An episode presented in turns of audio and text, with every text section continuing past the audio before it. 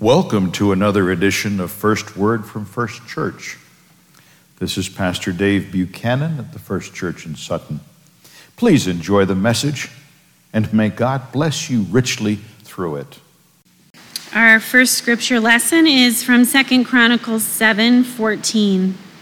Then the Lord appeared to Solomon in the night and said to him, If my people, who are called by my name, humble themselves, and pray and seek my face and turn from their wicked ways, then I will hear from heaven and will forgive their sin and heal their land. The next reading is from Galatians 5, verses 13 to 14. For you were called to freedom, brothers and sisters. Only do not use your freedom as an opportunity for the flesh, but through love serve one another. For the whole law is fulfilled in one word you shall love your neighbor as yourself. The last reading is from John 8, verses 32 to 36. Jesus said, And you will know the truth, and the truth will set you free. They answered him, We are offspring of Abraham, and have never been enslaved to anyone. How is it that you say, You will become free? Jesus answered them, Truly, truly, I say to you, Everyone who practices sin is a slave to sin. The slave does not remain in the house forever, the son remains forever. So if the son sets you free, you will be free indeed. We thank God and Jesus for his holy word. Thank you, Donna. Independence Day is a slight misnomer for us. It is certainly independence of our nation from a king whose, whose actions, in the eyes of our, our founding fathers and others, had become sinful, as is the temptation, the greatest temptation in the world. And I, I saw a Facebook thread, I, I should stay off of there anyway. Somebody said, if money is the root of all evil, why do they collect it in church? Well, you got to read the fine print. That gets misquoted all the time. Because two or three places in the New Testament it says money is a root of all kinds of evil. Not the only, and it's very clear in Greek, they got a difference between a and the, and many different kinds of evil. The real temptation what does money give you if you got enough of it in this world? What's the real temptation? What was the temptation that got Lucifer thrown out of heaven. Power. Power. And as the expression is not scriptural, power corrupts, and absolute power corrupts absolutely. We see that. We've seen that over the millennia in church leadership. We've seen it in civil government over many millennia and certainly years, months, days, weeks. We see how power is a great, great temptation. When you got it, you want to wield it. It's kind of like having a hammer and looking for a nail. Having an earthly king to Christians as well as in Americans is a bit of an anathema. You know, we call a king your majesty, we call a princes your highness. What's the short version of a dress for a king or queen, you know? I know we're Americans, we're not supposed to know this stuff. Hmm? How do you address short version? One of my friends in the Corps of Engineers was a British Royal Engineer, and he had actually met the Queen.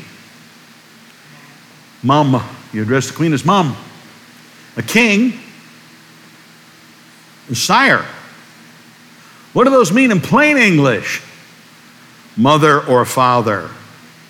A king takes the place of father. Who is to be our spiritual father? Kids nailed it. God. Our king is the Lord. Blessed is the nation whose, whose Lord is God, whom we acknowledge as king and have true freedom. Yes, we have freedom from, although we actually inherited British law, if you study law too much. But we didn't inherit that, that fatherhood of a king. We're free to choose, as Christians in this nation, the fatherhood of God and choose the language and liturgy in which we do it.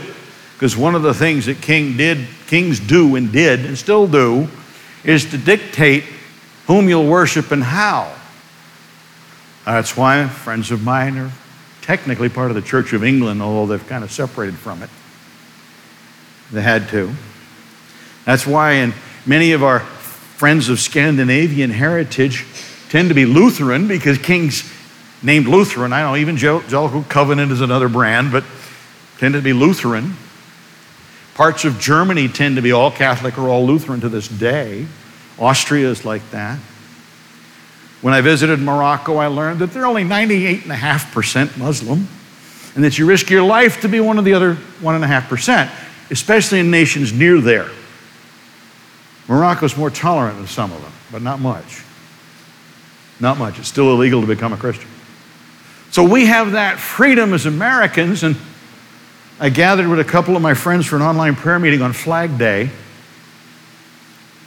on June 14th and mentioned it, and one of my colleagues, and we all agreed very quickly it's not that we affirm everything our nation has done or is doing, but the ideals for which we should be doing them that are represented by the flag of our nation, the freedom we have to choose how we worship and serve God. True freedom. And the scriptures we just heard talk of freedom in a couple of different ways, not from a king or from an overlord nation, but freedom from sin. Because in that day, especially, the sense of salvation was new.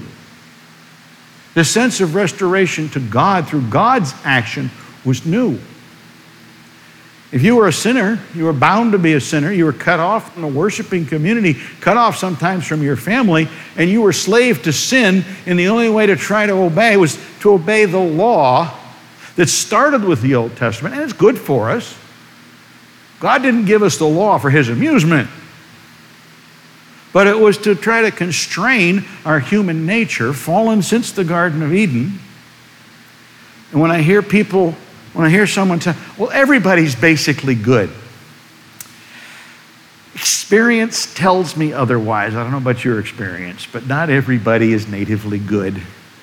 And many people are good because some kind of law, heavenly or worldly, gives them their shape. God showed us another shape, didn't He? In the life of Jesus Christ. He gives us the blueprint manual. I know I'm talking like an engineer. He gives us a design manual for that shape. But better still, he built that shape and came to earth in that shape as Jesus Christ.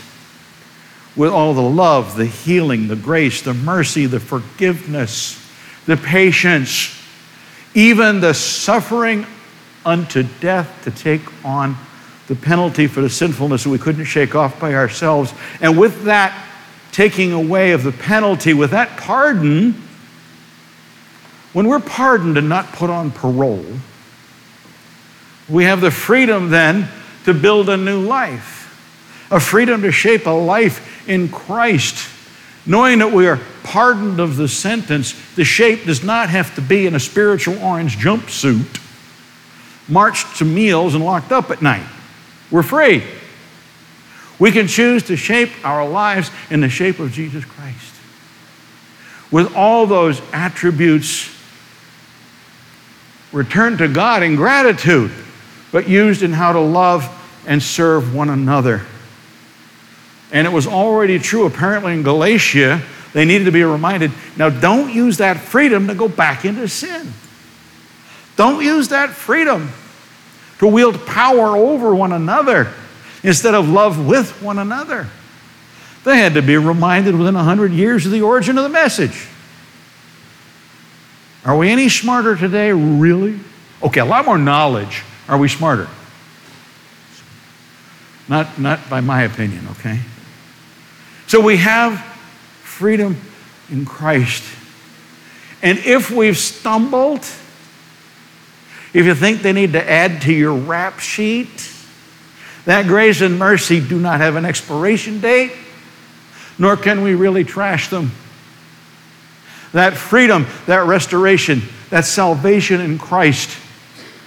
If we've stumbled and chipped a corner off the block we're building according to the plan, He'll help us build it back on.